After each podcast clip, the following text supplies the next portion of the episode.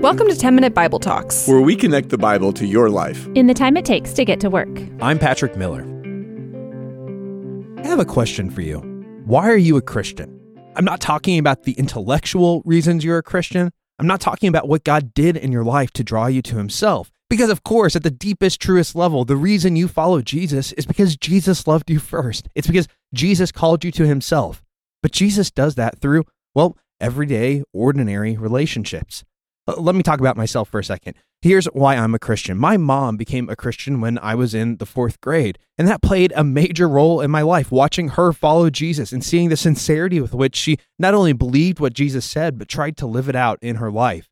But it wasn't just that, because after she became a Christian, it wasn't like I was automatically converted in the fourth grade. Instead, it was a long process for me. I had a youth pastor at the church my mom attended. His name was Dave Shermer. And Dave was a unique guy because, first of all, he was in youth ministry, I think, for over 20 years. Not many people can do youth ministry for that long. But even as a guy who was middle aged, working mostly with middle schoolers and high schoolers, he had amazing energy. But what was even better than that, he loved people and he loved me. I'm sure that I was obnoxious. I'm sure that I was annoying. I'm sure that I did things that he probably hated and despised, but he never showed it to me. Dave was just the kind of person who showed up and was present with me. And his presence, his friendship, him asking me questions over years and years and years, it gave me a living picture of Jesus.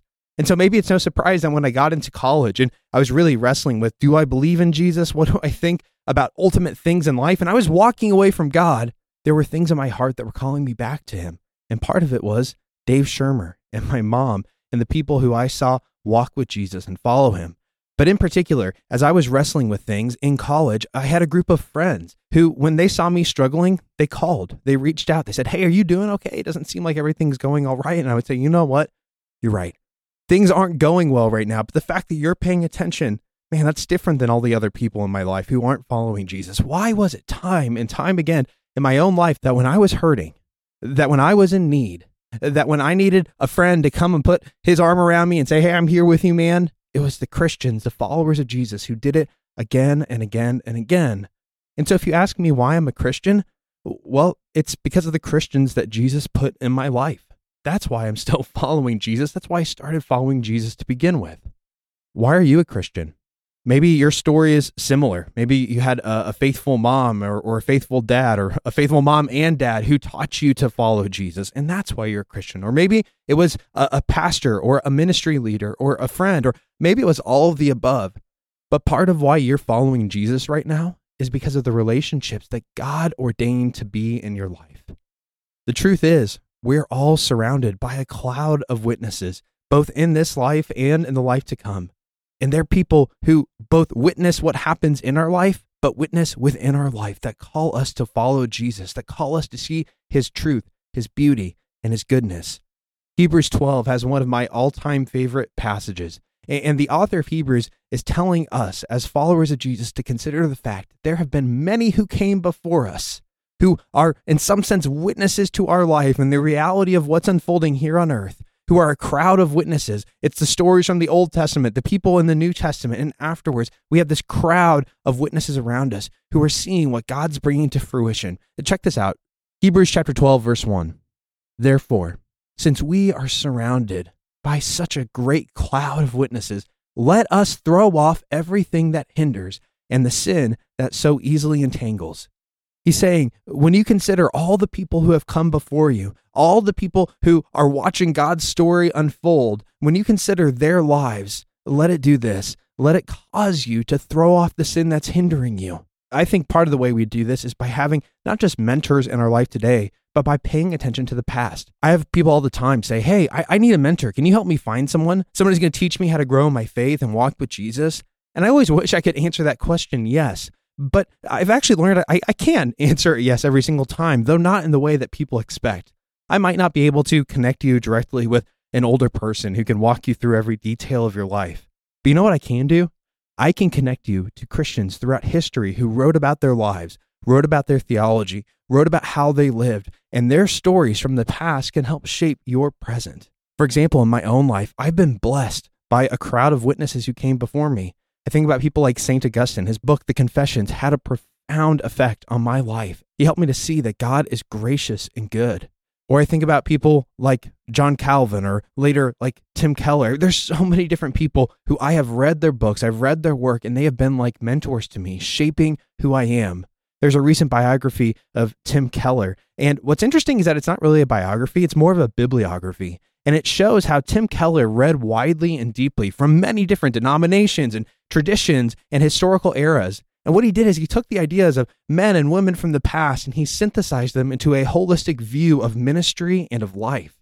And by synthesizing them, it was as though he had this crowd of witnesses not just watching him, but in his heart. And as they were speaking to him and showing him the goodness and the glory of God, they helped him to throw off the sin that hindered. You see, that's one reason I love to read old books. They have a way of pointing out the things that we can't see. See, they're from a different time, they're from a different place often. And as a result, they see the idols that live most deeply in our hearts. Exactly the idols that people in our own cultural moment tend to ignore or, or just can't see at all. And so, by having this crowd of witnesses around you who can confront your sin, who can help you see the goodness of God, they help you to follow God more faithfully and throw off the sin that is hindering us in our lives. If you want a mentor, yes, go find someone. But if you can't find someone, or even if you do, find a mentor from a different generation by reading great Christian books, by reading great saints from the past. The passage continues And let us run with perseverance the race marked out for us, fixing our eyes on Jesus, the pioneer and perfecter of faith. For the joy that was set before him, he endured the cross, scorning its shame, and sat down at the right hand of the throne of God. Consider him who endured such opposition from sinners, so that you will not grow weary and lose heart. Did you catch what the author said there? He said, not only do you have this crowd of witnesses who've come before you, who are watching over your life and who can influence and shape you, he said that you have a race and it's been set before you, which begs a question who set out the race? Well, if you read Hebrews, you'll know that God is the one who sets out our race. God is the one who plans our path. It's easy to forget that in life because we all suffer, we all hurt, we all go through hard days, and we think this is totally by accident. No one knows where I'm going. No one knows what's going to be next. But the truth is, God knows, and He has set your path before you. He wants you to run that race with endurance. He wants you to run that race by what? The author says, fixing your eyes on Jesus. And so it's not just enough to say, hey, I need these Christian mentors from the past and present to, to watch over me and to shape me. That's not enough. We need to run this race by keeping our eye on the horizon and seeing Jesus there and knowing that's where I'm going. That's who I'm running to. That's why I'm living. Only when you keep Jesus in the horizon of your life, especially when things are getting challenging, will you be able to run your race with endurance. How are you suffering right now? Maybe you're experiencing persecution, or maybe you're going through a hard time in a relationship. I don't know what it is that you're going through, but run that race with perseverance. Run that race by keeping your eyes fixed on the one who can hold you up. When you start to trip, when you start to fall down, look up and see him and know that he is with you in his grace to hold you up and to carry you through to the end. You are surrounded by a host of great witnesses, people from your present and past, and the past that you don't even remember because you weren't around there. They are surrounding you and they are shaping you and they are there to help you run this race faithfully. But not just that, Jesus is before you, calling you to himself and telling you whatever happens, whatever path you're on, no, it's not an accident. I am there with you. Before you forget, sign up for the 10 Minute Bible Talks newsletter. Hit the link in the show notes, and you'll get an email every Wednesday that's going to help you beat that midweek slump and go deeper in your walk with Jesus. Thanks for listening.